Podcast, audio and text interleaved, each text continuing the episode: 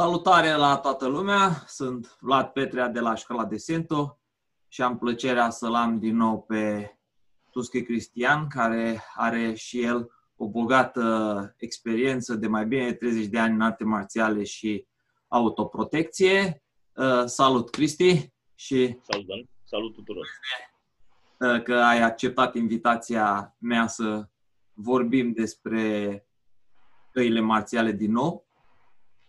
Ori uh, ne propunem în acest, acest episod să vorbim despre arte marțiale, autoprotecție, dar dintr-o direcție puțin diferită și anume direcția de dincolo de stil și de sistem.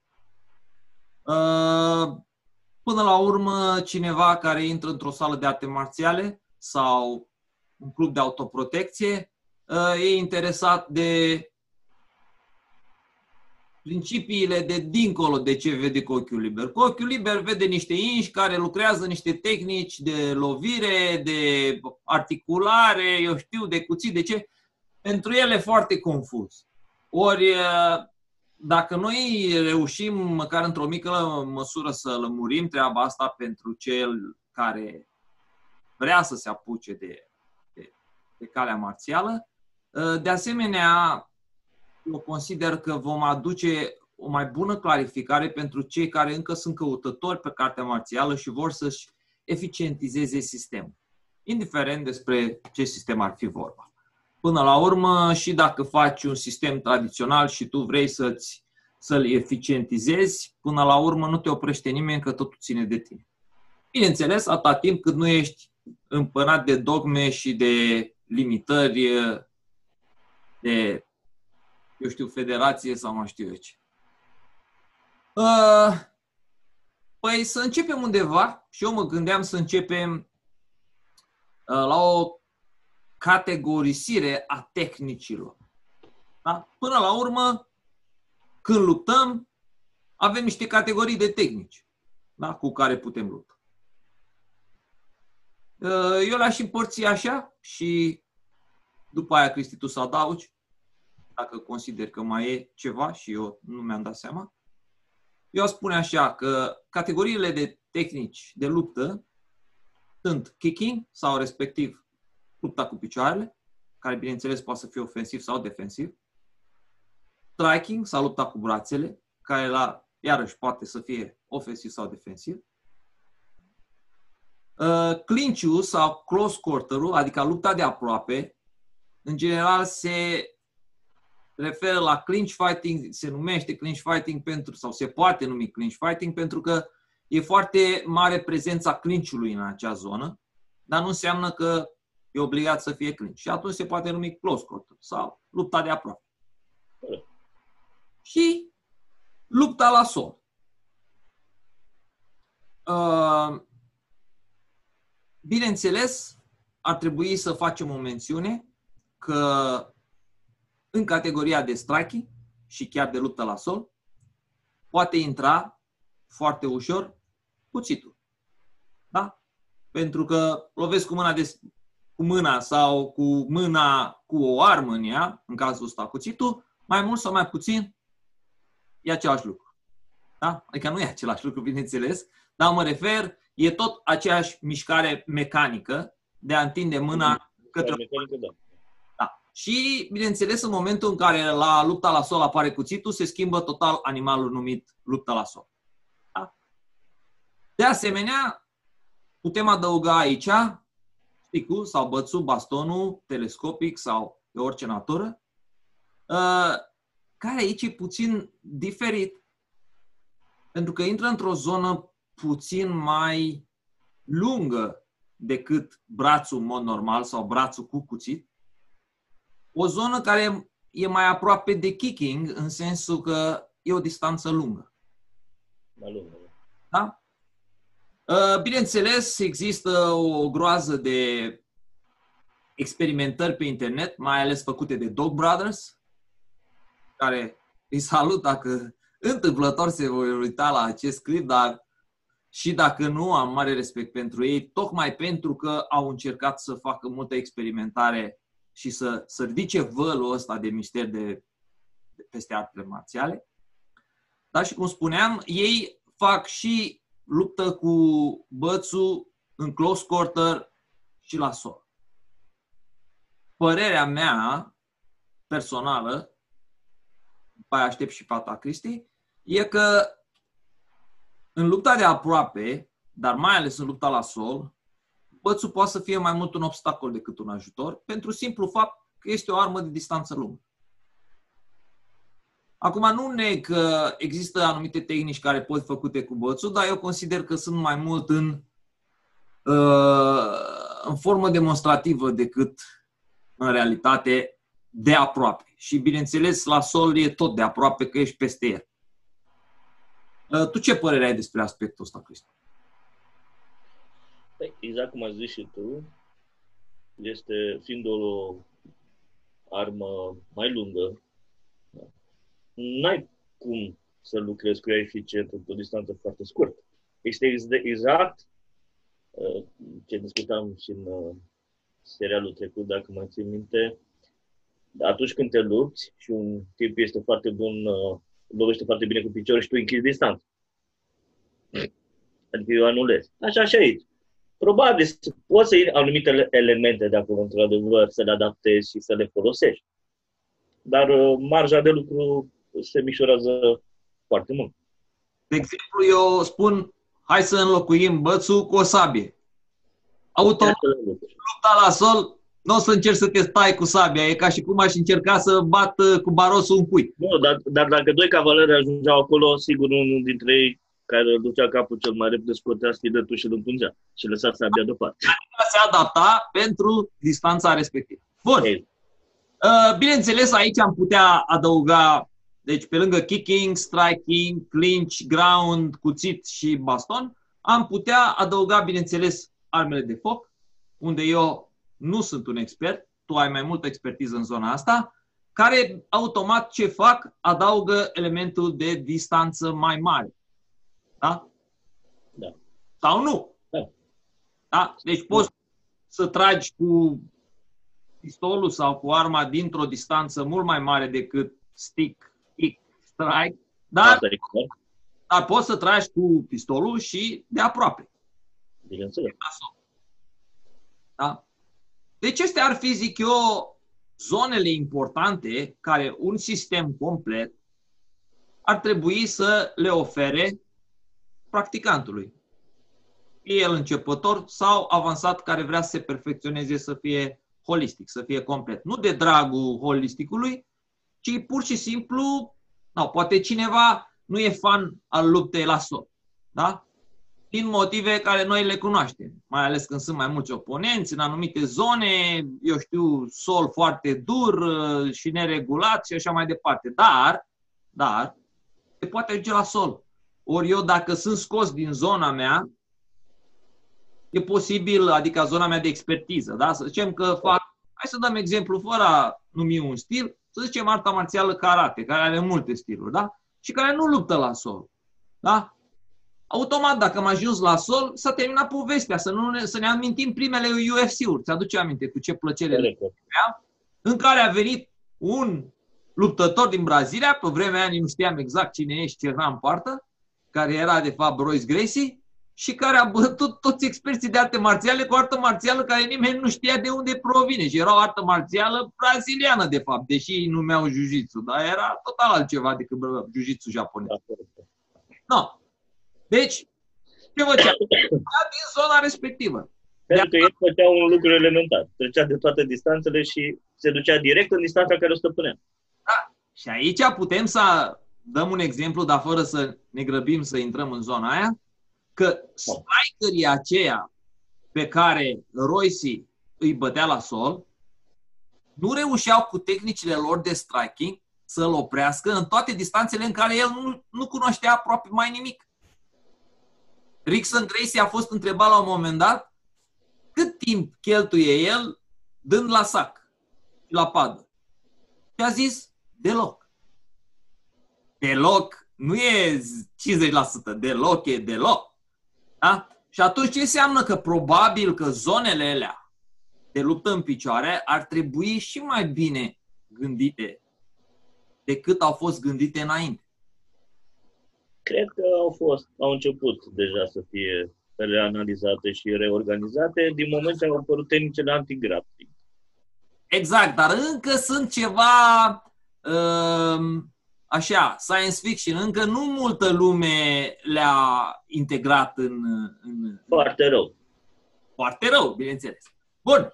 Uh, haideți să, deci după ce am uh, uh, împărțit uh, tehnicile în grupele astea, de care cred că toată lumea e de acord, doar vorba lui Bruce, dacă n-ar exista oameni diferiți structural de noi cu trei mâini și trei picioare, spunea ei, n-ar trebui să fie un stil diferit. Probabil se refera și la treaba asta cu distanțele de luptă, de fapt cu grupele de tehnici, mai bine. Da. Uh, dacă ar fi să reîmpărțim lupta în două mari categorii, ar fi lupta la sol și lupta în picioare. Ok. Da? Cu, fără arme, nu contează. Sunt două zone. Ori aici eu aș face o, o, o, o referire foarte importantă. Da? Deci, uh, dacă ai alte păreri decât mine, aștept cu drag să uh, facem un sparring uh, virtual pe Zoom. Deci, ok. Da? Probabil o să se bucure cei care ne urmează și ne urăsc. Hai liniștit, că dacă e să am ceva de completat, voi completa. Și chiar dacă am vreo idee invers cu ideea ta de bază, o voi spune aici, pentru că așa mi se pare normal. Până la urmă, chiar și contradicțiile sunt, uh, atât de cât constructive, sunt benefice pentru oricine. Exact, exact. Bine, eu știam că tu... Adică nu te trecut aici de dragul, dar o face. Știam că... Tot aici ca ceilalți să înțeleagă ceva de aici. Mai mult am spus asta pentru cei care ne urmăresc, că nu ne cunosc atât de bine și... Da. Bun. Uh, un aspect foarte important. Deci lupta, lupta la sol în ultimii ani uh, ultimii 10 ani a progresat foarte mult. Uh, dacă la început era mai mult grappling, acum a început să se adauge și striking-ul și uh, mulți care predau autoprotecție au uh, introdus în uh, autoprotecția lor cu cuțitul, de exemplu, și lupta la sol și chiar și cu arme de foc. Uh, deci o să o las o secundă deoparte, pentru că e deja destul de bine dezvoltată, nu înseamnă că nu se mai poate dezvolta, că este în continuă dezvoltare. Dar o să fac o mențiune despre lupta în picioare. Și problema mea, nu a mea personală, dar problema uh, luptătorilor care luptă în picioare, deși e o, o zonă care are mult mai multe distanțe ca lupta la sol, cu toate astea, uh, e puțin greșit înțeleasă. Și hai să ne gândim un pic la un aspect. Hai să începem de la primul UFC. Eu zic că, ca și Tony Blauer, de altfel, că UFC-ul a fost o, un laborator bun. Nu total, dar a fost un laborator bun ca oamenii să înțeleagă niște aspecte. Și acum hai să ne întrebăm o secundă. Cum Gracie, Royce Gracie, a reușit atâtea lupte nu numai în primul UFC, și în al doilea și în următorul, să bată striker în picioare. Adică acum i-a bătut el de fapt în picioare. Ajungea în clinch fără să fie vătămat destul de puternic și bine, după aia îi ducea la sol la povestea continuă. Deci, problema cea mai mare era că strikerii cu loviturile lor de braț și de picioare nu reușeau să oprească un grappler care nu prea știa luptă în picioare să ajungă în clinch. Ori eu cred că ăsta este aspectul poate cel mai important și pentru kickboxing-ul combativ, și pentru kickboxing-ul din MMA, și pentru kickboxing-ul cu cuțit sau cu băț, și anume, lupta în picioare, pentru mine cel puțin, echivalează cu lupta la distanță. Și când spunem lupta la distanță, nu mă refer la distanță lungă, ci mă refer lupta în distanță. Pentru că ce caută cel care face clinch? Lipsa distanței. Da? El se lipește de tine în distanța aia de lipire, striking-ul începe să fie foarte ineficient și șansa unui takedown, deci automat ducerea luptei la sol, crește mult. Ori, Și dacă sunt cu pistolul, și dacă sunt cu cuțitul, și dacă sunt cu bățul, și dacă sunt cu mâinile goale și el mai are un prieten, tot nu vreau să ajung la sol. Să ne înțelegem, nu negru la sol. Eu consider că solul este foarte important și trebuie lucrat. Nu despre asta este vorba. Este vorba despre lupta în picioare. Da? Ori, să fim sinceri acum, într-o situație, ești în casă, intră cineva peste tine. Poate un prieten așteaptă afară, al lui. Da? Un complice. Uh, nu e chiar primul lucru care vreau să mă duc la sol. Da? Mai ales dacă eu știu, vreau să-l împușc, vreau să-l tai, vreau să, nu știu, vreau să-mi protejez familia. Da? Deci, în principiu, eu vreau să-l mențin în distanță pentru a putea aplica o tehnică de distanță. Fie că arunc cu scaunul în el, fie că folosesc o armă mai mult sau mai puțin letală, fie că doar mă bat cu brațele și picioarele. Mă lupt, da? Deci, asta este... Dar de ce? Există o întrebare. De ce îți dorești să faci chestia asta? Aici trebuie punctat puțin. De ce Pentru că acolo nu mai este ringul în care să mă ferească arbitrul de tot ce vine din lateralul nostru. Pe când în viață este cu totul și cu totul altceva, exact cum ai zis, poate să fii un prieten în viață.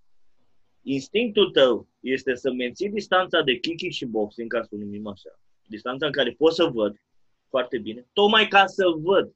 Pentru că ceea ce vezi, poți să aperi. Ceea ce nu vezi, nu poți să aperi.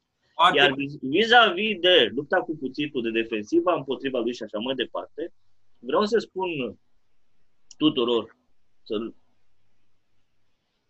să le dau un mesaj tuturor celor care vor viziona acest video că aici este cu totul și cu totul mai altceva. De ce? Dacă oponentul tău are arma aia nenorocită în mână și se închide distanță, tu nu mai vezi. Ce să aperi dacă nu vezi?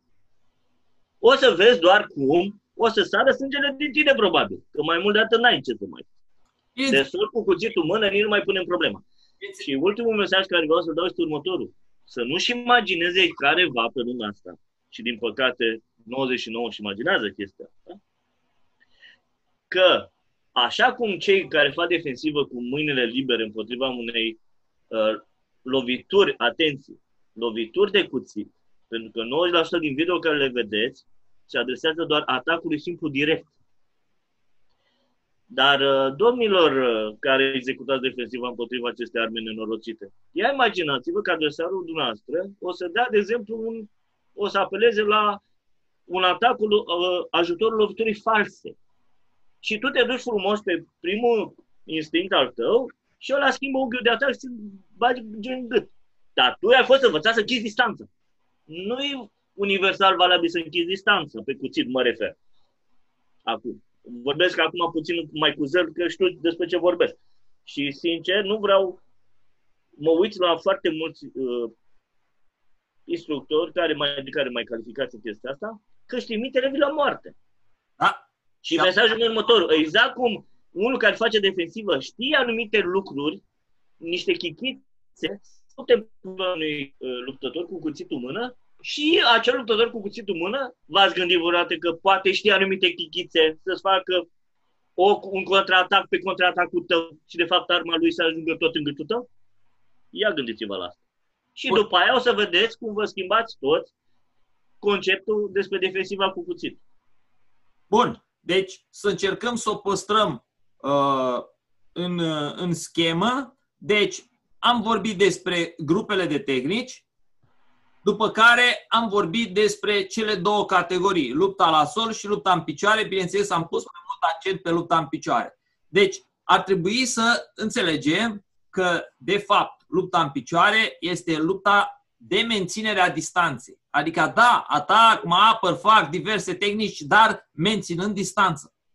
Da? Să nu uităm polițiștii americani care uh, sunt învățați la Academia de Poliție Stay right there. Mâna e întinsă și pistolul este aici, jos. Da? De ce? Tocmai pentru a menține distanța. Și în anumite concepte de self-defense există gestionarea situației, se numește, în care pui mâine în față, spui stai liniștit, stai liniștit. Intervine, adică este exact aceeași problemă. Ca să, nici să nu arătăm că ne dorim lupta în mod expres, că noi de fapt vrem să o gestionăm, dar dacă va lovi, se va transforma imediat în blocul contrar. Bun. Deci, dacă am lămurit măcar parțial uh, acest lucru, să mergem puțin mai departe și să înțelegem, ok, să spunem că am înțeles că asta e vorba despre lupta la distanță. Acum, după primul UFC, după al doilea, știau și strikerii aceia că Royce va încerca să facă clinch Cu toate astea, încercau să mențină distanța, adică ce spunem noi acum, în care ei să poată să-și aplice tehnicile, dar tot n-au reușit. Hai să ne gândim la aspectul ăsta.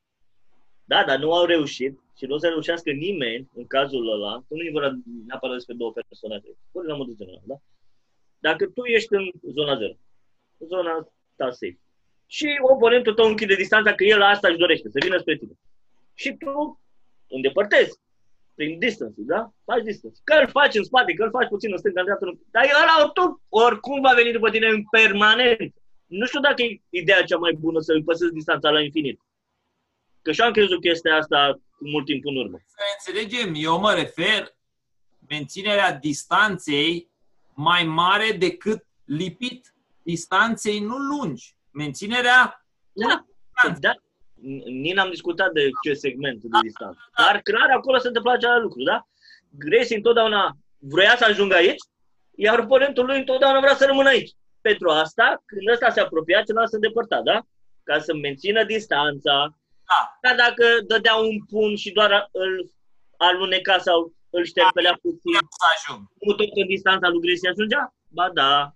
Și de ce se întâmplă chestia asta? Pentru că boxerul nu știa tehnica antigrappling, că dacă o știa, probabil avea altă șansă. Exact. Deci eu, eu exact aici vroiam să ajung. Ah, că okay. stilul de uh, striking, stilul de kicking, dar mai ales stilul de striking, chiar și stilul de cuțit predat în multe arte marțiale filipineze, chiar și de băți, cu atât mai mult. Știu. Da? Știu complexitatea. Ce se întâmplă? Se întâmplă că încurajează intrarea de aproape. De ce? Pentru că tehnicile lor nu sunt de antigrap. Bun, și hai să încercăm să demistificăm puțin conceptul ăsta de antigrapling. Problema care e? Multe din porturile marțiale, că acolo era cea mai multă luptă, da, mai mult sau mai puțin, da? Uh, au fost foarte mult împănate de, ne- de legi. De exemplu, și judo, și lupte greco-romane, și libere, și kickboxing, și, nu știu, sambo și așa mai departe. Nu combat sambo, sambo vechi rusesc. Da. Deși lucrau cu energie liberă, dar ei aveau foarte multe reguli. Și atunci boxerul se concentra pe box, nu conta că se întâmplă clinciu, că venea uh, arbitru și se separa. Deci da. nu trebuia să-și bată capul despre aspectul ăsta, Grapplerul la fel nu trebuia să-și bată capul că îl lovește, dacă îl lovea era descalificat celălalt. Ori chestia asta ce a făcut? A încurajat despărțirea. Da, apropo de izolare și da, oamenii sunt puternici doar împreună, ori și lupta este puternică dacă este predată, antrenată, chiar și în competiții împreună. De aceea eu sunt un fan al MMA-ului. Nu că MMA-ul ar fi neapărat uh, răspunsul la toate situațiile, dar măcar îmbină distanțele de luptă fără armă, cu reguli, bineînțeles, e discutabil, dar cât de cât. Dar, surpriză, chiar și în MMA-ul actual, striking-ul nu a devenit foarte antigrap. Hai să, hai să lămurim în, în câteva idei foarte simple care e treaba cu antigrappling ăsta. Cum pot eu să dau o lovitură, de exemplu, care să fie antigrappling, care să nu îi ofere, cum ai spus tu, oponentului șansa să facă clinch. Hai să ne gândim. Dacă dăm o lovitură clasică de box, bineînțeles, nu intrăm foarte mult în zona tehnică la modul cum se dă directa, fiecare o dă puțin diferit, nu despre asta e vorba dar majoritatea ridică cotul în sus. Da? De asemenea, la lovitura circulară, lovitura de croșeu, la... Ori, ce am văzut? Boxiorii profesioniști care se antrenează probabil mai mult decât oricare din noi, nu probabil, sigur, da? ca ore de antrenament, tot ajung cu ușurință în clinci. De ce? Pentru că ăsta a dat croșeu, el a făcut eschiva, s-a apropiat distanța, cum ai menționat și tu, și s-a ajuns în clinci. Da? Deci, oamenii trebuie să schimbe puțin practicanții de striking, de luptă în picioare, mentalitatea, în sensul că trebuie să-și modifice tehnica de striking pentru a nu, pentru a nu încuraja da, clinch. Deci, în primul rând, cu cât ridic cotul mai sus, cu atât mai mare este încurajarea clinch-ului. Deci, în principiu, fără a intra foarte mult în detalii, cotul ar trebui să fie cât mai jos. Asta înseamnă că tot timpul o să fie jos. Nu, pentru că automat sunt momente în care ridici sus. Dar una e să fie niște momente și alta e eu lucrez toată tehnica cu cotul sus. Da? Deci, ăsta e un aspect. Al celălalt aspect foarte important, ce este? Low line awareness, adică atenția asupra liniei, jo- liniei joase. Cum ar fi în limba română, nu? Uh, ce se întâmplă? Strikerul stă sus, înalt, și lovește sus, da? Ori greșeala când cel care vrea să facă clinch normal că se bagă pe dedesubt. Deci deja am dat soluția, pe dedesubt. E, ori eu dacă cobor o dată cu el, de exemplu, doi grappleri care luptă, da? doi wrestler, doi practicanți de lupte libere, au acel exercițiu numit sprawl, în care pui palmele jos și ți arunci picioarele în spate. Da? Pentru doi practicanți nu e așa ușor ca unul să ia picioarele celuilalt. Ce am observat noi în în luptele libere. Că, în general, când se prind în clinci, își țin picioarele în distanță, când vor să neutralizeze clinci. Da? Și își coboară baza. Ori aceasta este acel low line awareness. Cum ar fi, Cristi, în românește? Că eu am rămas blocat de când am fost afară la...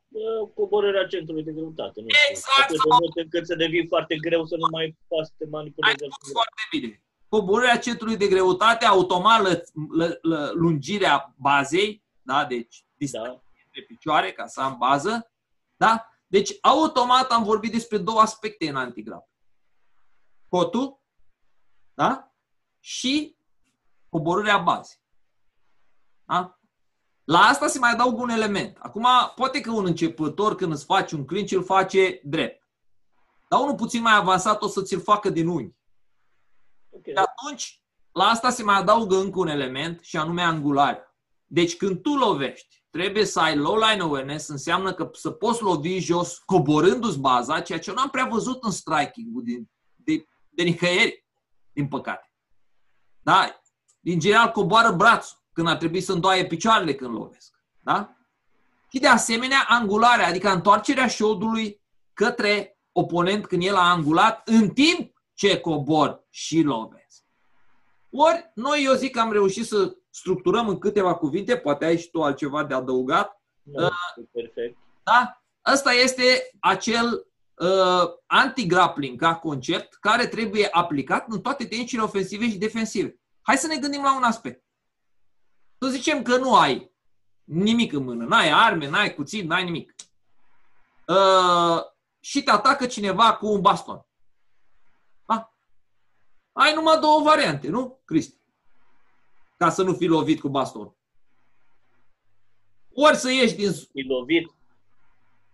Ok, deci ori de, uh, te distanțezi foarte mult făcând distanțe, ori închizi distanța din două. Exact, ori intri în zona în care bastonul nu te mai atinge. Vii în zona asta. Exact. Deci, în alte cuvinte, unde? Tot în zona de clinch, tot în zona de close court. Și atunci, la, nu mai zic la cuțit. Da? Și atunci ce se întâmplă? Și la arme, e la fel, e același concept. Eu dacă mă deschid foarte tare, îi dau, îi dau șansa oponentului să-mi facă clinch. Și cum ai spus tu, din poziția aia nu prea mai văd arma, mai ales dacă e vorba de cuțit. Dacă e băț, mm, da? Dar dacă e cuțit, nu mai văd. Poate o simt la nivel tactil, dar sincer n-aș vrea să o simt foarte tare. Diferența între un baston și cuțit este că cu cuțitul poți să și tai. Dacă un, un, cu bastonul ai o singură șansă când ai lovit și tu ai închis distanța. E super ok, pentru că eu nu am ce să mai fac eu, eventual să lovesc cu partea mai scurtă, da, să fac și chiar și un cioc ceva. Pe când cu cuțitul este altceva. Eu, tu chiar dacă, adică oponentul meu, chiar dacă închide distanța când am dat o mișcare circulară, da? Dar eu, închizându-și eu la rândul meu, lama va ajunge tot pe gâtul lui. Ca să nu-ți mai zic că mulți uită de cealaltă mână. Asta e o chestie care trebuie să discutăm separat. Păi, chiar o să discutăm și chiar vreau să fac un material cu toate chichițele care le poate face un luptător cu cuțitul mână. Nu ca să dezvolt în ei specialitatea asta, că nu-mi doresc. Dar măcar ceilalți 90% care nu vor să aibă de-a face cu el, dar vor să se apere împotriva lui, să vadă real ce li se pot, poate întâmpla. Pentru că sunt foarte, foarte multe videouri, din păcate, de promovare a unor sisteme care, chiar dacă au o dinamică deosebită, sunt o, acolo focusați toți, dar pierde esența. Nu prea reale. Eu despre asta am vrut acum să vorbim, mai mult despre esență decât despre floricelele de pe ramă. Da? Exact. Că am fi putut exact. să vorbim despre sistemul tău sau despre sistemul... Nu, nu, nu, că nu despre sistemul vorbim aici. Vorbim despre, vorbim despre unghiuri și distanță. Atât. Noi, noi, noi încercăm doar să educăm lumea. Uh, aia, dacă doresc să vină, eu știu, sunt din oraș unde suntem noi sau tu sau asta, asta e partea a doua, dar ideea de bază este să, să fie un semnal uh, pentru, și pentru antrenori, nu numai pentru practicanți, să, încearcă, să încerce să-și dezvolte sistemul, pentru că omul poate să o facă. Dacă eu am putut să o fac, dacă tu ai putut să o faci, poate să o facă oricine. Eu mai puțin decât tine. Tu ai dezvoltat un sistem integrat, ceea ce este perfect și până la urmă tot ce vorbim aici are o legătură strânsă cu el. Bine, dacă nu întâlneam pe tine, nu știu dacă era la fel, oricum. Da, nu are nicio importanță sistemul cu. Dar, tocmai aici am vrut să din păcate,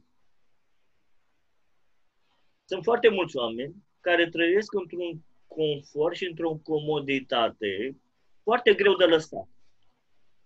Mai ales în momentul când intri în sistemul de valori al unui sistem, al unui, a unei arte marțiale, să zicem, da? În care intri centuri. Te duci și muncești. Alb, galben, verde, albastră, maro, neagră, poate neagră și da, nu contează.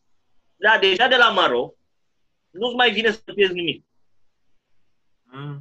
Și oricât de mult adevăr ai zice tu și cu mine acum, e posibil ca toți din cei care se uită sau ascultă, doar un sfert să fie capabil să renunțe, lasă-mă să termin, la anumite beneficii și anumit confort în care ei se află, să schimbe ceva. Dar sfatul meu pentru ei este următorul.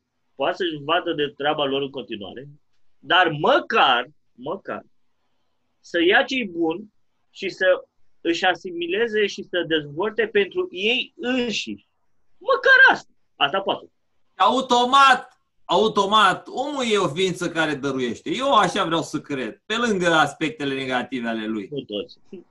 Nu, eu așa vreau să cred. Lasă-mă să trăiesc da, lumea mea imaginară. E clar. În momentul în care el asimilează, la un moment dat o să vrea să dea mai departe. De aia, indiferent da dacă o să reușim să atingem puțini oameni, eu cred că o piatră aruncată într-un lac face valuri. No. Bun, să revenim la povestea noastră. Ajunsesem la kick și la kick, la stick și, și cuțit, la băt și cuțit, mai pe românește, uh, și explicam cu chiar și tehnica de băt și de cuțit trebuie să conțină elementele, uh, principiul de anti-grappling pentru a nu se, pentru a păstra distanța în care poți să lucrezi cu el.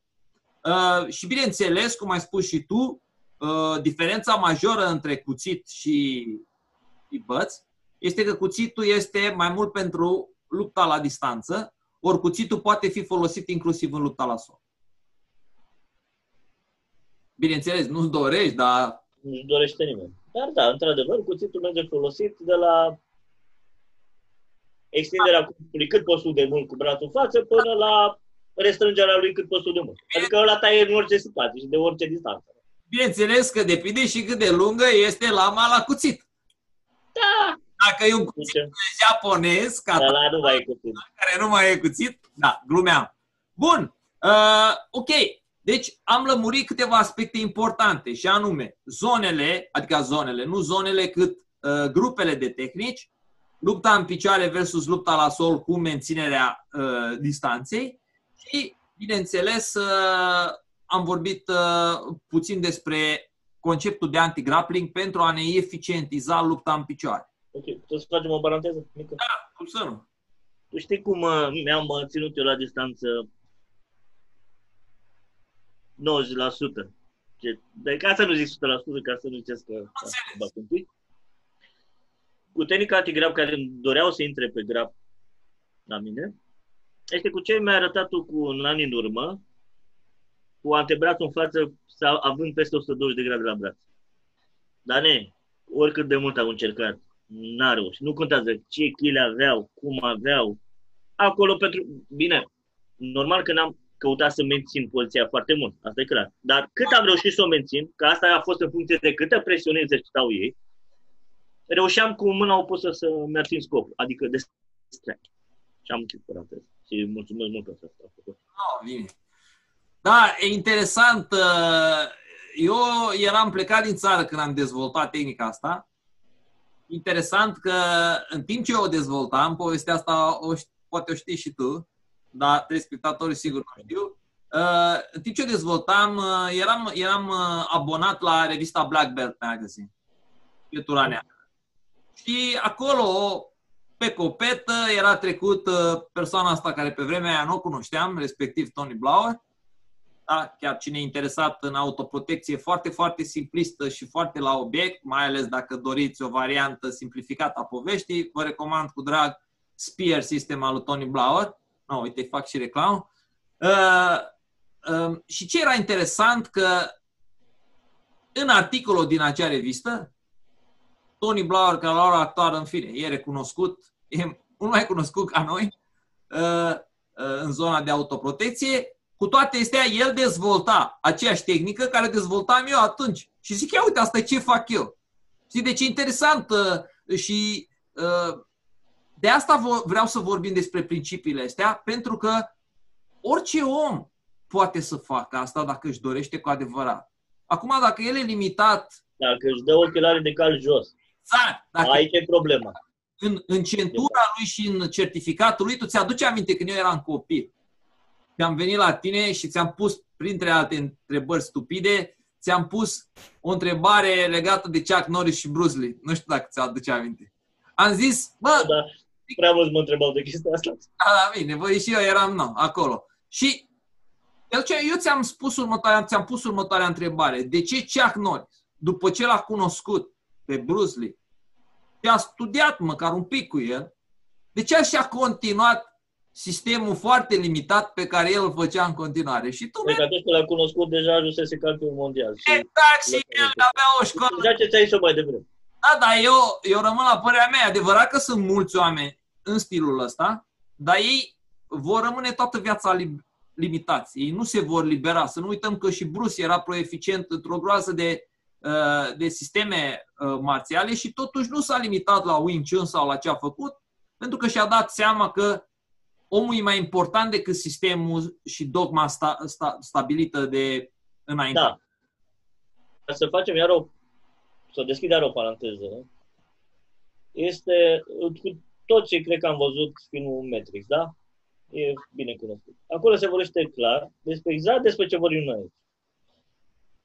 Uh, cursanții, din păcate, la ora actuală, majoritatea dintre ei sunt băgați în acea matrice de instructorilor, de ani petrecuți în spate și pe munca lor, bineînțeles, în care nu vrea să se libereze. Dacă vii tu acum și cu mine și cu oricine ar veni și spune, eliberează mulți nu o să vrea să elibereze. Poți să-ți aduci câte argumente, putem să facem, deschidem un open fight în, unde vrei tu în România și uite, Poate la anul chiar o să facem chestia asta și o să contribui financiar să o facem. Și o să zicem, bă, cine vrea să luptă, să luptă. Nu mă interesează de unde vii. Și demonstrează tu, băgat în treburile tale și munca ta și în regulile tale, adevăr. Demonstrează adevăr.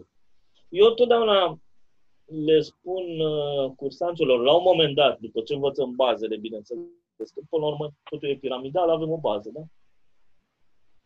Le spun când devin avansat, începe să te exprimi liber. Adică nu mai ține constrict de tot ce ți-am zis. Găsește scala marțială ta.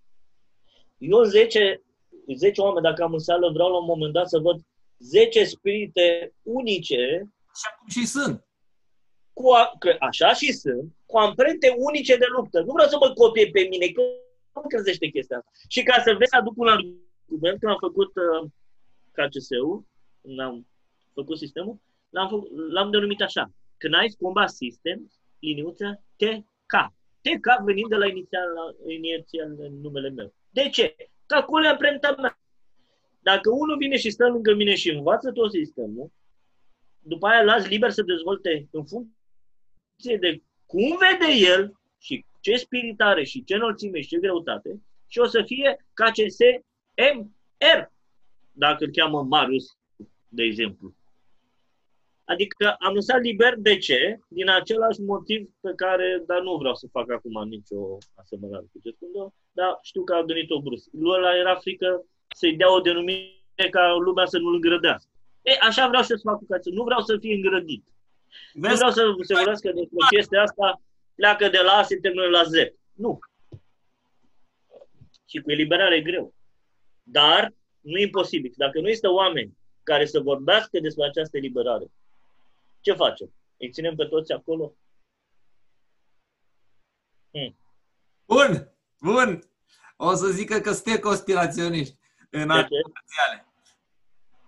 Bun. Uh, hai să vorbim o secundă despre un aspect foarte important care în lupta la sol deja el este cunoscut și se numește poziționare. Se știe că cel mai eficient lucru sau baza ca tehnica să funcționeze în lupta la sol trebuie să ai o anumită poziție eficientă, așa zisă poziția de control. Asta se știe în lupta la, în, în, la sol, numai la lupta în picioare nu se știe atât de mult. Este același lucru. Pentru a putea să-mi lansez tehnica de braț, de picior, de cuțit, de ce este, eficient, eu trebuie să fiu poziționat corect. Ce înseamnă asta? În distanța corectă tehnicii lansate și da. în unghiul corect. Adică să spunem că oponentul o secundă a fost în față și acum e în stânga. Eu automat trebuie să angulez, să mă repoziționez în timp ce îmi uh, adaptez distanța. Apropiindu-mă sau depărtând. Exact. Este ca o armă, trebuie să ai tot timpul în țintă. Exact, exact. Dar altfel tu tragi, dar tragi pe lângă. Tragi pe Bun. Deci acest lucru esențial se face cu futor. Da? Un element foarte important. Futor, că în românește e deplasări. Da? Lucru de picioare. E, ori futor cu, la lupta în picioare, încă nu este clar la multă lume. Futorul, futorul trebuie să fie adaptant. Garda nu este ceva static. Garda este, de exemplu, în momentul când ai lansat o lovitură și ești în poziția aia sau ai avut o eschivă. Asta e garda. Garda nu este numai o poziție statică înainte de luptă. Garda e în tot timpul lupte. Da? Și atunci... Interesant concept. Și atunci, uh, în momentul în care eu vreau să fiu în poziție în care să pot lansa o tehnică, să spunem de picior, da? Dacă eu sunt prea aproape, eu nu pot să lansez tehnica de picior. Sau dacă oponentul meu e cumva la un unghi mai ciudat. Și atunci eu trebuie să angulez și să mă poziționez prin deplasări, prin futor, mai aproape sau mai departe în funcție de... E ca un dans. Da? În funcție de... Pentru a putea să lansez tehnica asta. Ori fără asta, nu am nimic. Așa cum fără pregătirea mentală, iarăși nu am nimic.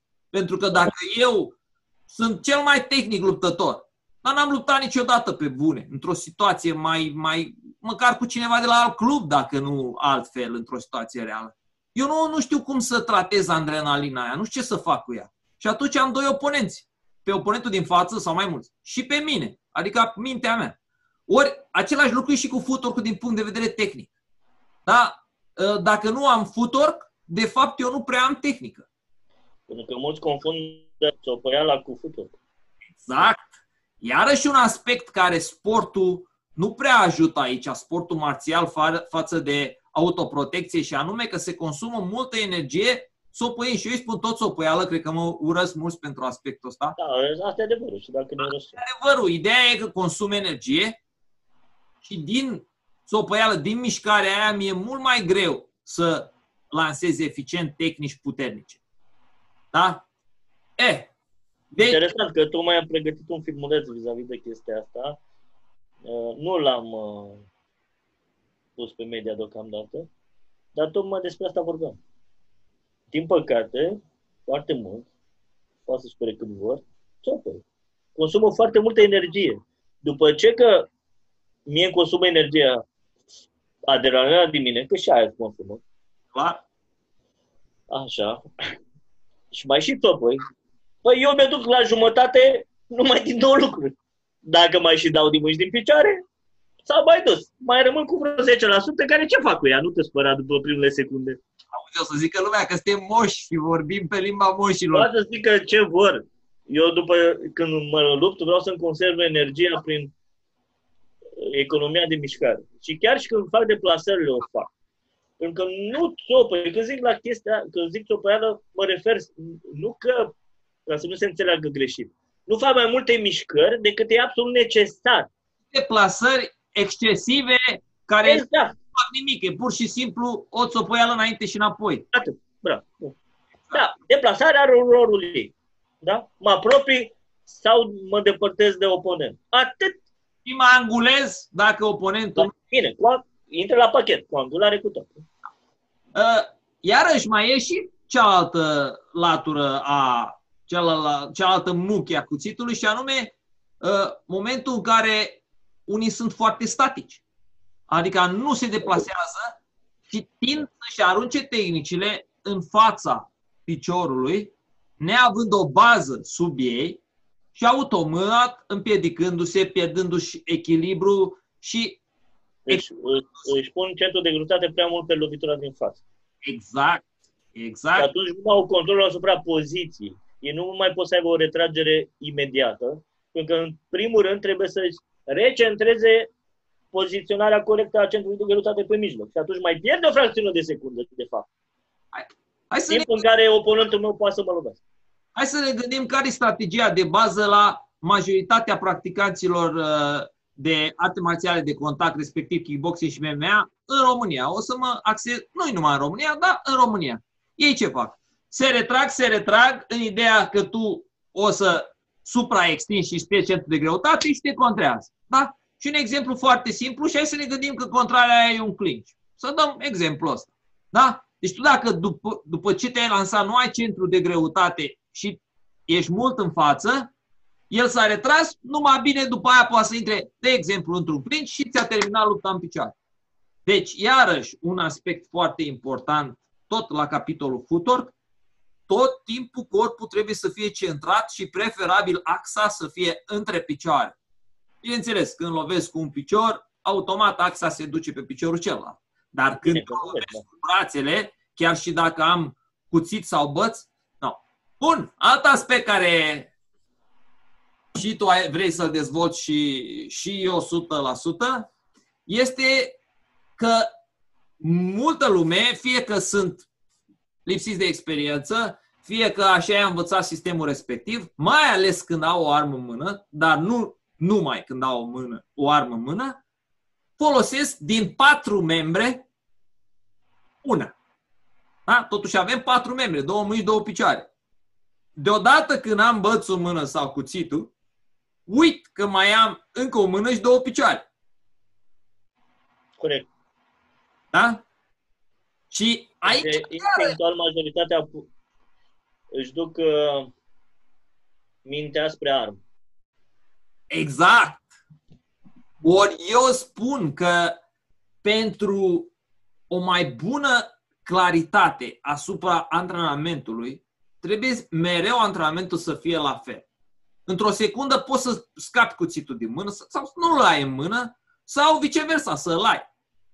Păi în loc să mă avantajeze, el îmi elimină trei membre, da?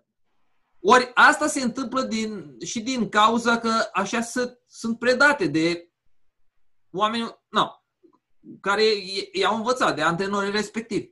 Ori, uh, da, e adevărat că în momentul când ai cuțitul sau băț într-o mână, mâna asta e fie mai lungă, fie are mai multă forță, fie are capacitatea de a tăia, cealaltă n-are, dar asta nu înseamnă că a murit mâna asta.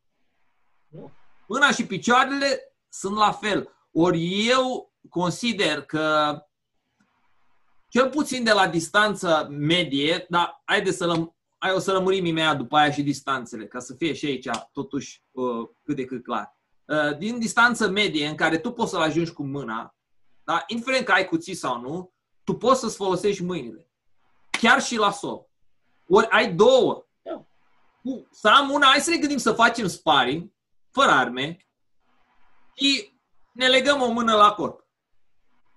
Da? Și nu avem voie să dăm cu picioare. Ce ne rămâne? Box cu o mână. Cât de eficient o să fie? O să fie handicapat, o să fie limitat. Da? Ori nu avem nevoie să facem asta nici când avem armă. E aceeași poveste. Doar diferența e că mâna noastră taie, că să zicem avem un cuțit, dar cealaltă mână încă e acolo. Nu? Da. Și trebuie folosită, din punctul meu de vedere, doar în anumite cazuri. Brațele tale care nu au armă mână nu trebuie folosite excesiv. Sau au rolul lor determinat, chiar și într-o luptă directă, cu condiția să fie în primă fază la nivel de diversiune, dacă înțelegi tu asta. Da, eu înțeleg. Că dacă sunt într-o zonă medie, aș putea să folosesc piciorul din față la nivelul testiculelor prima oară. Dar orice membru care îl folosești și oponentul are o armă în mână, trebuie să înțelegem foarte clar că sunt fi jumate-jumate șansele ca eu să fiu pus sau tăiat pe acel membru. Depinde cât de bun este el. Am observat o chestie foarte interesantă la sistemul rusesc de luptă cu cuțitul. Ei implică din primele faze toate membrele. Eu am integrat membrele, celelalte membre ale corpului care nu are arma mână în luptă, după anumite module de pregătire, nu în prima fază, pentru că știu că instinctual omul asta face, se gândește la armă. Și atunci n-am vrut să merg în sens invers cu mentalitatea lui naturală. L-a lăsat creierul să meargă în același sens, dar după aia, ușor, ușor, să, să-l duc pe panta care trebuie, adică cea reală, cea în care, într-adevăr, oponentul poate să folosească celelalte membre. Așa lucrez și eu. Dar în prima fază de antrenament, în primele faze de antrenament, până două, trei module chiar, două, nu îl integrez. De ce? Pentru că tendința lui este să-l integreze ca luptător și nu se punește suficient de bine lucrul ăla. în altă zonă. Exact, trebuie să existe o progresie. Dar, într-adevăr, ai perfectă dreptate. Fără dar și poate. O să vorbim și despre progresia de antrenament, care este foarte importantă, dar vorbeam generic, nu de începător. Da? da. E de unde consideră antrenorul că e mai bine, bineînțeles. Da, am căutat să punctez că am crezut că poate nu ajunge și în zona aia și nu vreau să, răm- să rămână neclară problema. A, da, o să ajungi la progresia de antrenament. Uh, stai că am mai vrut eu să spun ceva dar nu-i problemă, că mi-aduc aminte. Uh, să vorbim o secundă despre distanțele de luptă. Aici se face uneori o eroare între distanțe, se face o confuzie între distanțele de luptă și grupele de tehnici. Adică? Adică pentru unii distanță lungă înseamnă picioare, distanță medie înseamnă brațe, distanță scurtă înseamnă să zicem, brațe sau tehnici de grappling și sol grappling. Da? Ori nu e neapărat așa, ele sunt interlegate. De exemplu, am distanță lungă, medie, scurtă și sol. Da? Ori la distanța uh, lungă, în principiu pot folosi mai mult sau mai puțin picioarele, tehnice de picioare, deci categoria de kicking și eventual categoria de stick fighting, da? dacă am băți.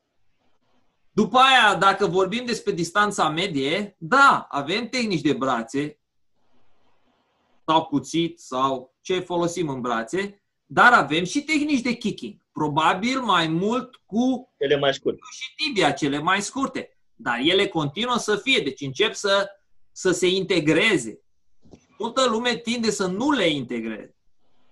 Bun, ne apropiem. E adevărat că în close quarter, în distanță scurtă, am clinch. Dar am o groază de striking acolo. Da? Bun. Uh, Și după aia iarăși la sol. Solul, multă lume îl vizualizează.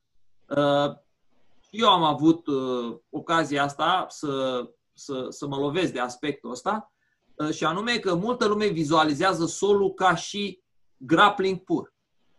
Eu nu neg că probabil principiile cele mai importante de sol vin de la familia Gracie, de la Gracie Jiu-Jitsu. Nu neg asta. Aș fi nu știu cum să zic. Clar că nu neg asta. Numai că adevăratul sol conține și striking.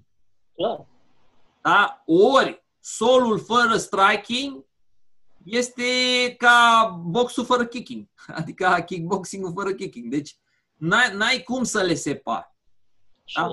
Bun. Și deci ce observăm? Că distanțele distanțele care, să zicem, sunt separate lungă, medie, scurtă și la sol, au categoriile de tehnici, kicking, striking, clinching și ce mai e, integrate, supra-așezate. Adică eu pot să dau kicking și în long range, dar eu pot să dau kicking și în short range. Da? Uneori poate și în close range pot să dau o lovitură de genul. Bun. Ăsta este iarăși un aspect. Uh, mergând mai departe, în uh, zona, să zicem, tehnică, uh, eu de ceva ani de zile, foarte mulți de fapt, dar nu vreau să-i număr, că după aia înseamnă că sunt bătrân și... Uh, am încercat să înțeleg și să dezvolt ceea ce eu numesc matricea universală de lucru înainte să sară nimeni în sus, cine mă cred eu, nu mă cred decât un om care uh, cu multă pasiune am încercat să înțeleg, să dezvolt și apoi să dau mai departe uh, principiile acestea. Ori, ce reprezintă marcea universală de luptă? Păi exact ce am discutat noi până acum, doar că merge puțin mai departe de atât și în zona de tehnică directă. Da? Adică noi acum am vorbit despre categorii. Da? Hai să mergem o secundă să vorbim despre fiecare categorie. Să spunem luăm kicking. Da? Numai ca să explic principiul uh, uh, pragmatismului. Da? Uh, multă lume susține dintre, dintre cei care predau uh, combat la forțele armate, pentru autoprotecție, dar chiar și în sporturi cum e jiu cum e maestru Danaher, uh, că cu cât ai mai puține opțiuni, cu atât devine mai, crește eficiența luptei. Simplitate. Simplitate. Și problema care e, când cineva se gândește la grupele astea de tehnici, să luăm kicking, da? tehnicile de picioare. Te gândește la o groază de sisteme și o groază de lovituri cu picioarele, da? Și hai să ne gândim un pic. Pe scena sportivă, da? Cu mai puține reguli, să spunem. Uh, cine a avut sau s-a, s-a impus ca și un kicking eficient? Muay Thai, boxul thailandez.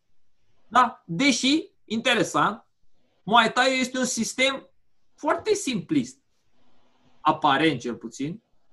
Rus punea, zice, prea nesofisticat. Dar, dar, interesant că Muay Thai, atât de simplu cât este, de fiecare dată când echipa Thailandei a fost uh, provocată oficial de echipa Chinei, de Japonia și de-a lungul anilor atâția luptători, de cele mai multe ori a câștigat într-un procent foarte mare. Uh, nu încerc să fac reclamă Muay Thai-ului. Am studiat, știu cu ce se mănâncă, nu predau așa ceva, dar nu pot să neg eficiența simplității din kicking-ul lor. Bun. Poate cineva observă alt sistem, eu știu, poate taekwondo sau eu știu ce alt sistem dezvoltat sau axat pe kicking. Da? Ideea este să fie cât mai simplu. Și atunci, iau unghiurile de atac. Da? Cum pot să îmi atac un oponent? Drept și circular. Da? Nu? Da.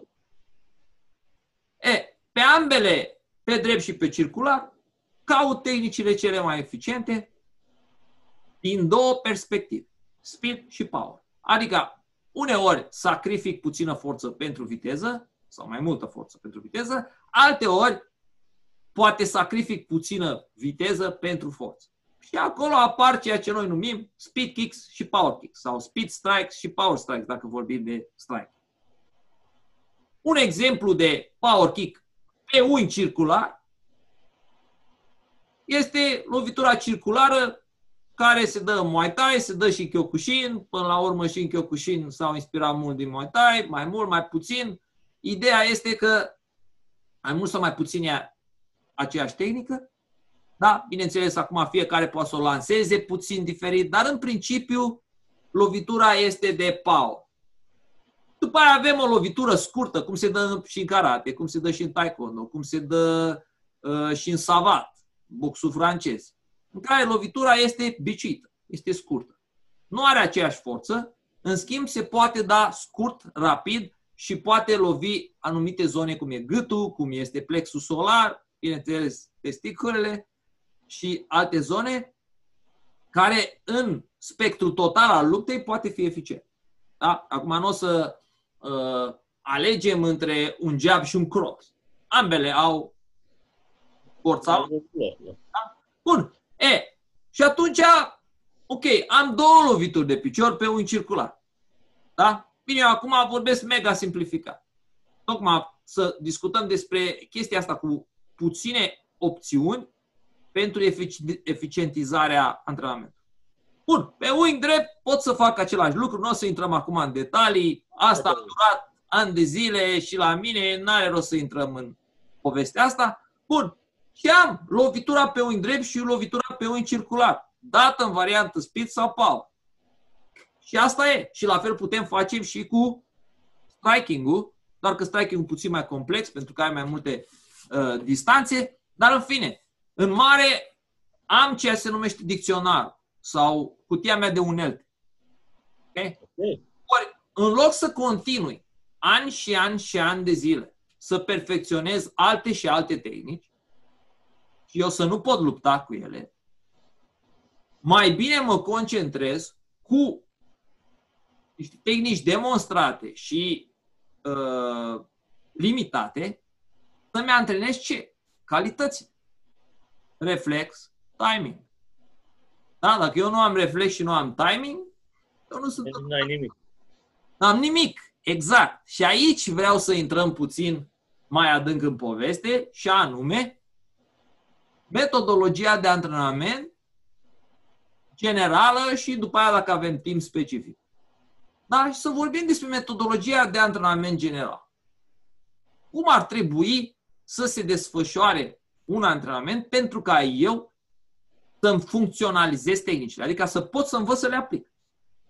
Numai faptul că repet tehnica de 100 de ori în aer, chiar și la sac, nu înseamnă nimic. Cum spunea Bruce, boards don't hit back. Da? Da, da, da. Și după aia preluată de cine? De Chung Lee în Bloodsport, când a venit Van Damme și a spart ultima cărămidă și el a zis bricks, don't hit back. Bine, asta o luat de la Bruce, că și el a jucat în Istoria Dragonului și... No. Bun. E, aici apare o problemă majoră. Da? Acum, bineînțeles, poate că o să fim uh, judecați greșit. Mie mi-ar părea rău, dar în final orice părere e bună, chiar și dacă e negativă și noi o așteptăm cu drag în secțiunea de comentarii. Dar problema cu metodologia este o, o, mare, o mare eroare care se face într-o groază de arte marțiale, de la cele tradiționale până la cele de autoprotecție, până la unde vreți voi. Concret, despre ce? Deci vorbim despre cum ne antrenăm de fapt. Ne antrenăm cu exerciții progresive de luptă liberă, de spari, să-i spune, sau ne antrenăm cu aplicații sau procedee sau eu știu cum vreți, vrei tu să le spui. Da? Uh-huh. Ori, automat, în momentul în care uh, partenerul meu îmi dă o lovitură de braț, de cuțit, de băț, de ce vrea el, da? Dă și mă așteaptă ca eu să-mi lucrez aplicația pe el, el mă minte. De fapt, eu mă mint, de fapt, antrenorul mă minte. Deci, de fapt, toți ne mințim. Exact. Pentru că eu, dacă fac aplicația numărul 5 la directa de dreapta și aplicația numărul 6 la directa de stânga și mai știu eu ce, în momentul în care conflictul e real, ce înseamnă conflict real? Păi, eu, care mi-a jucat rolul de partener, după ce mi-a dat lovitura respectivă, unghiul respectiv, Ghiși ce? El o să se apere și o să continue să mă lovească. Ori dacă uh, um, și practicanții și antrenorii care sunt la început, eu știu, uh, ar privi din afară clipurile, chiar și ale lor și ale altora, da? în care se uită mai mult la partenerul celui care demonstrează, nu la cel care demonstrează, o să vadă de multe ori că el rămâne cu mâna sau piciorul extins și așteaptă ca cel care demonstrează tehnica să aplice tehnica. Corect, pentru că este două categorii de tehnici, da? Unele care merg demonstrate, unele care merg aplicate. Cele demonstrate înseamnă să am informația cu pe ce unghi mă lovește, eventual ce când, dar dacă știu unghiul e suficient pentru mine, și eu pot să demonstrez acolo 500.000 de tehnici pe o singură lovitură de alu. Ceea ce se și întâmplă în majoritatea videolor noastre, care facem un promo. Da? Promo e promo, antrenament e antrenament. Că unii chiar fac ce fac și în promo în sălile lor, e partea a doua și mai, e mai rău de atât. Eu vorbesc... Păi, există tehnicele care merg aplicate, da? Exact cum ai zis și tu. Când am nicio informație, și eu la dă ce vrea și eu am defensivă cu contrata, cam aici asta problemă. Dar nu o să vezi nici în mare sensei cu mulți dani care o să-ți facă vreodată chestia asta în viață. Pentru că există șansa, măcar 10% dacă există, ca auto să scoată din ecuație, să nu se întâmple chestia asta. Deci, asta este realitatea, fraților, și trebuie să înțelegem cu toții. Iar sistemul de, până la urmă, cum te antrenezi, așa ești. Ca să o scurtăm. Da? Dacă tu de mic copil înveți să mănânci scăit, așa o să faci și la 40 de ani. Poate să zică oricine, bă, mănâncă gura închisă, că nu o să reușești chestia te mâna dreaptă când erai în clasa întâia, toată viața o să scrii cu stânga, cel mai probabil. Exact. Uh, dacă ne întoarcem puțin la vechiul subiect dinainte, dacă ne aducem aminte, și Bruce zicea cam același lucru, da? Înainte să mă apuc de o artă marțială, un pumn era un pumn și un picior un picior, când m-am apucat un pumn, n-a mai fost un pumn, s-a numit uh, 5 oncai, iar după ce m-am apucat iar de uh, bătaie, un pumn a devenit iar un pumn și un picior iar un picior. Până la urmă... După ce am înțeles lupta, după ce... cum e, a devenit doar un pumn. Exact. Putează mai puțin de, de unde vine, exotismul fiecare sistem. Nu. Există simplu. Sunt unghiuri și distanțe, exact cum am discutat amândoi, și fiecare cursant trebuie să-și pună acolo sufletul și munca și energia, în, sub îndrumarea ah. instructorului, bineînțeles. Degeaba te învăț eu în sală, la directa asta faci chestia asta. Eu întotdeauna am zis, băi, hai să excludem combinația 5 pagina 7. Eu de când mă știu zic chestia asta. Întotdeauna trebuie să te adaptezi la situație. Nu poți să... Viața e flow, lupta e flow. E flow. Și, să nu și vis-a-vis de distanță, același lucru până la urmă. Mulți se duc în extremă un anumit segment al acelei distanțe. Cei cu mobilitate mare, de când mă știu eu, au încercat să mă țină la distanță cu, prin lovituri de picior, să mă mențină la distanța aia. Nu eram atât de prost încât să rămân distanța lor. Clar că închideam distanța, acolo ajungeam pe mediul meu de bun și știi că am terminat șmecheria. Asta, și uite așa, până la urmă, nu trebuie să ducem în extremă niciuna de orice talent am avea nativ. Noi trebuie să avem un echilibru între toate distanțele de luptă să putem să desfășurăm o curgere printre ele. Foarte bine. Exact cum mi-ai zis tu acum foarte mult. Da. Și să nu uităm care este esența budoului. Că până la urmă, Budo s-a născut din luptă, din viață și moarte. Da? Acum da. s-a transformat într-o care de dezvoltare personală și regăsirea sinelui. Asta ok. Dar asta nu înseamnă să negăm esența budoului, în sensul în care lucrăm tot felul de tehnici, cum mai spus tu, demonstrative, care pentru mine nu există, pentru că tehnica marțială trebuie să fie tehnică reală care să salveze viața. Nu, Nu, până exact. Eu, eu, exact cum ai zis și tu, nu? De unde să știu eu ce faci oponentul meu? Cum e să spun, uite, să fac defensiva la directa din spate. Dar directa lui din spate nu rămâne o directă din spate.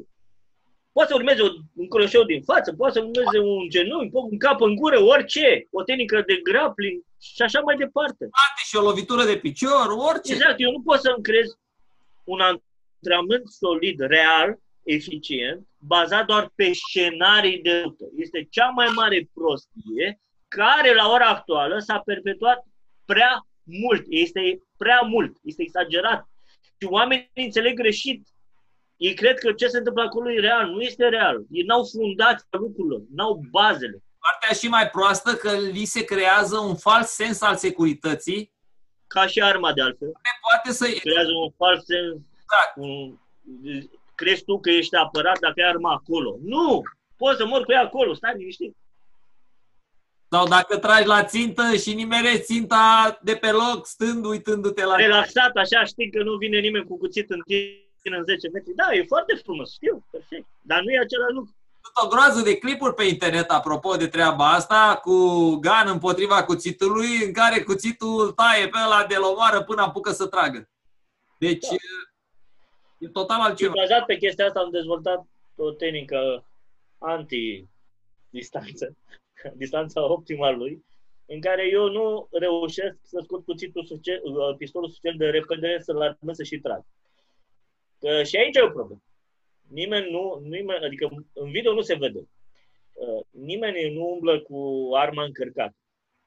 Tu mai pierzi un timp când o încarci. Mulți care prezintă tehnici defensive cu pistolul contra unui cuțit, în distanță medie și lunguță, arată cum scoate pistolul imediat și trage. Da, dar tu trebuie să și încarci.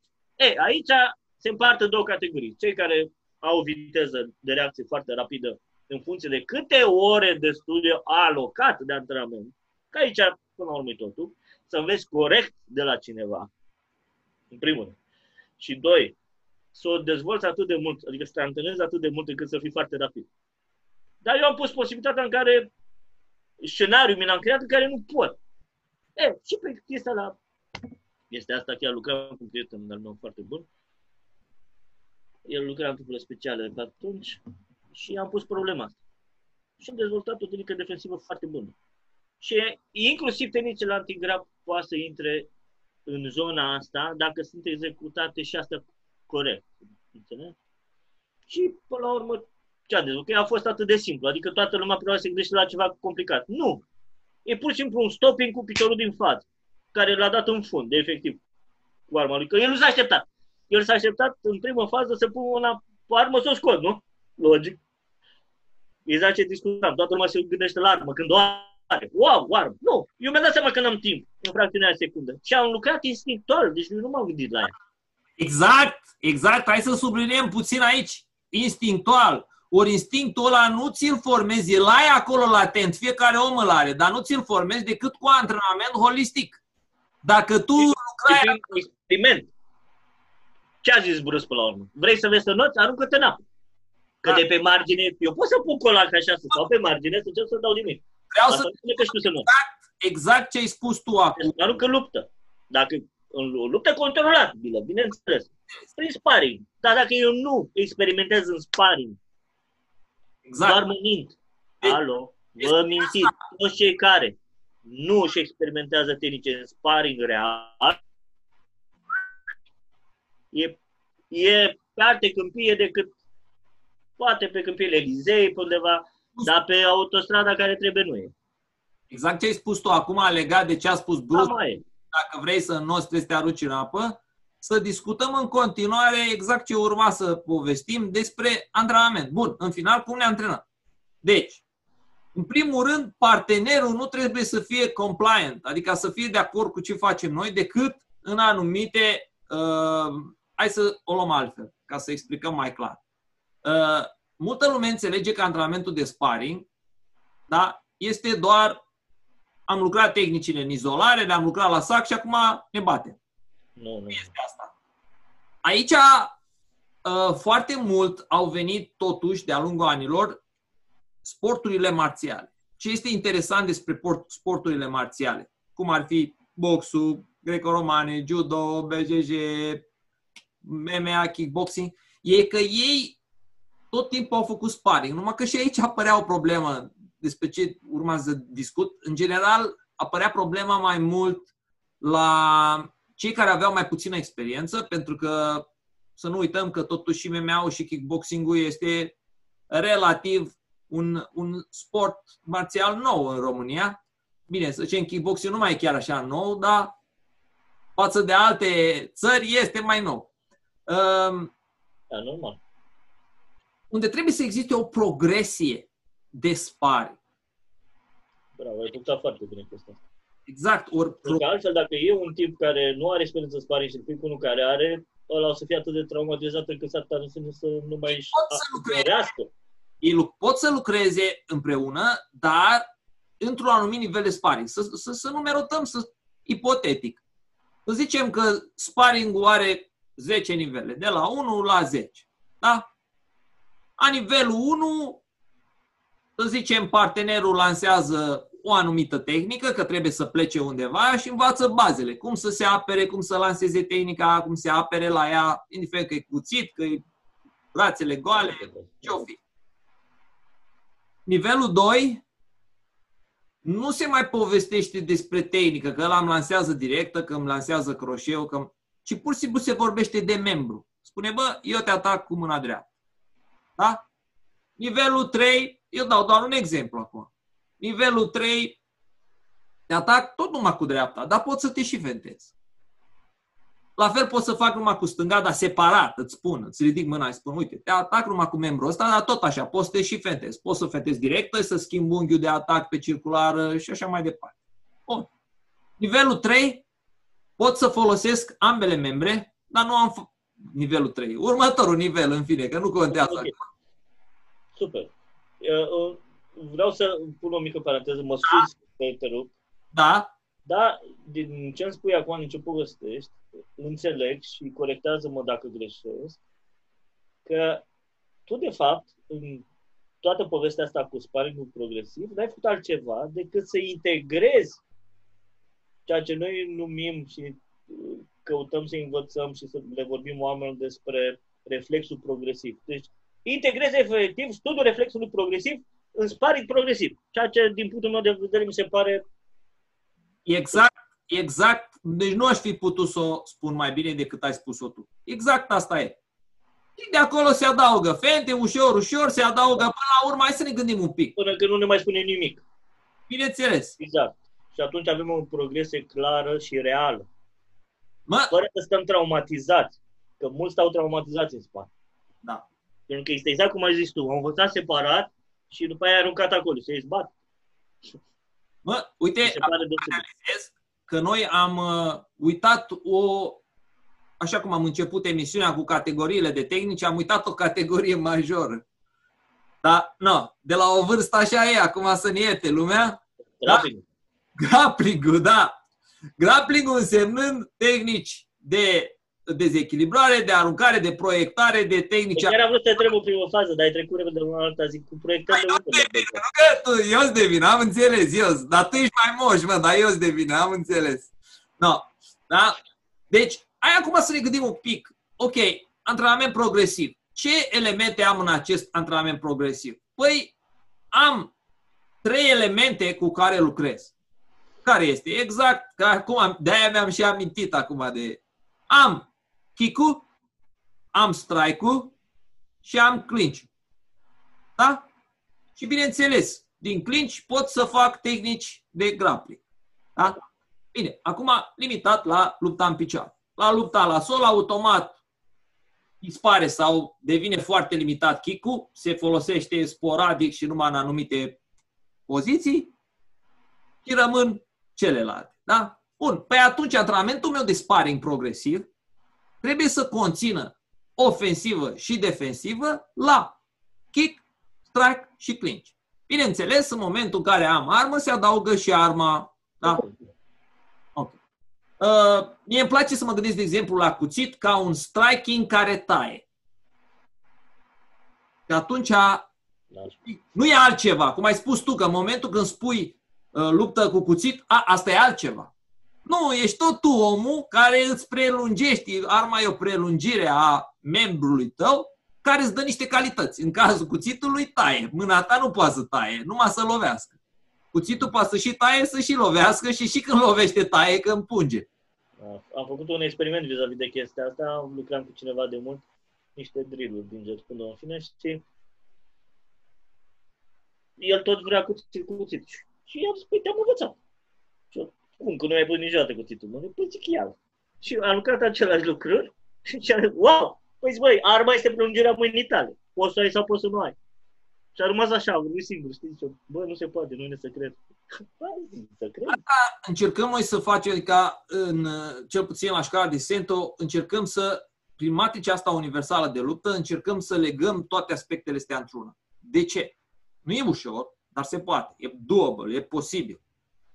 De ce într-una? Iarăși, pentru a-mi limita opțiunile. Spui, dar de ce vreau să limitez opțiunile? Pentru a alege mai ușor. Păi da. Da, pentru că atunci crește viteza de reacție. Și hai să nu uităm un lucru. Până la urmă, noi funcționăm ca niște calculatoare. Eu așa de spun. Ca să înțeleagă ei mai bine. Bă, noi suntem, avem și RAM, avem și procesor, avem și hard, avem de tot. Avem foldere. Da? Avem folderul autoapărare. Ai un oponent în față, un posibil oponent, te-ai dus repede la folderul ăla cu mintea ta, da? Ce e de acolo? Dacă nu faci nimic, o să iei nimic. Te închizi meca- fizic și mental și devii sap. Dacă ai ce să iei, depinde ce iei. Problema e în felul următor. Cu cât ai folderul ăla mai plin, tu cu atât trebuie să analizezi informația, să o iei pe cea bună și să o transmiți în fizic. Ceea ce nu e ok. Pentru că ăla e simplist, e două, trei lucruri, iar tu știi foarte multe. Despre asta vorbim. Nu. Învra, învață mai sintetizat totul. Ia ce bun, bagă acolo, vis-a-vis de anumite unghiuri și anumite distanțe, posibilități, și lasă-le doar pe alea. Cu cât e acolo mai puțină informație, dar bună, cu atât șansele tale de a sustrage informația din folder și o aplica este mai rapidă. Cu cât ai multe aiurea în tramvai, cu atât tu stai să procesezi informații. Tu nu treci de la... Tu, omul, oamenii trebuie să înțeleagă un lucru. Trebuie să treacă de la gândire la non-gândire și reflex. Dacă nu se întâmplă chestia asta, nu ești luptător. Ești doar cursant. Asta vreau să adaug, că până la urmă tot antrenamentul este pentru mărirea vitezei de reacție și eficientizarea reacției. Exact. No. Uh, cred că o să ne pregătim să încheiem, că am depășit, cred, mult spațiu alocat.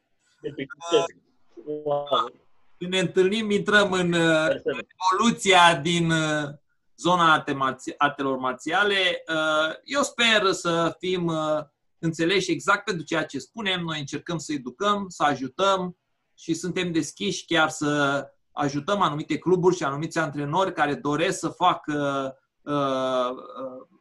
saltul către zonele către un antrenament mai holistic. Eu știu să-și acopere anumite zone care ei nu le cunosc. Noi, cu drag și uh, pentru niște sume modice sau chiar uh, gratuite, suntem pregătiți să facem treaba asta pentru că vrem să ajutăm. Vrem să ajutăm să evolueze zona asta, pentru că totuși suntem în 2020.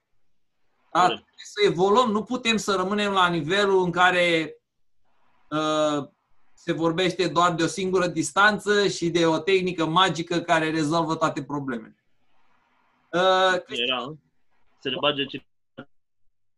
Ce vrei să vezi?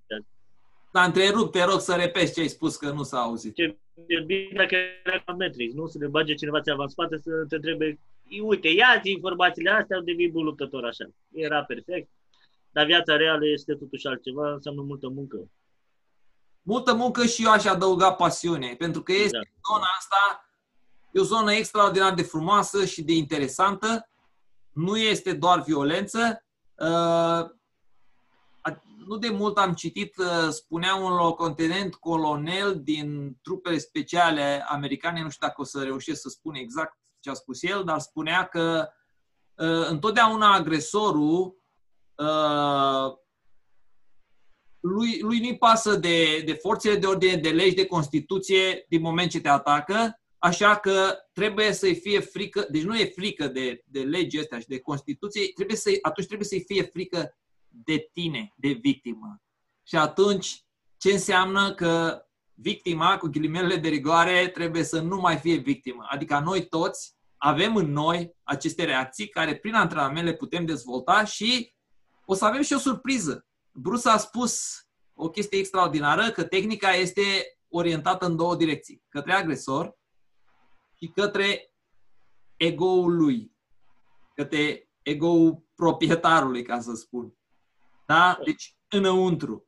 Și apoi vom realiza că devenim mai buni, avem mai mult echilibru, ne simțim mai puternici și automat devenim și un cetățean mai bun. Exact. Iar oamenii trebuie să conștientizeze că ideea asta care și-o bagă foarte mulți în cap, gen mie nu mi se poate întâmpla nimic, este falsă și oricând, oricine poate să ajungă știrea de la ora 5. Să nu uitați. Exact. Cristi, îți mulțumesc mult pentru mulțumesc această, această mulțumesc pentru informații. Da. foarte interesant și uh, ne vom mai vedea cu siguranță în acest format cei care ne urmăresc. Așteptăm cu drag comenturile voastre și părerile voastre și orice idee, sugestie. Uh, țineți aproape. Os. Numai bine. Ciao.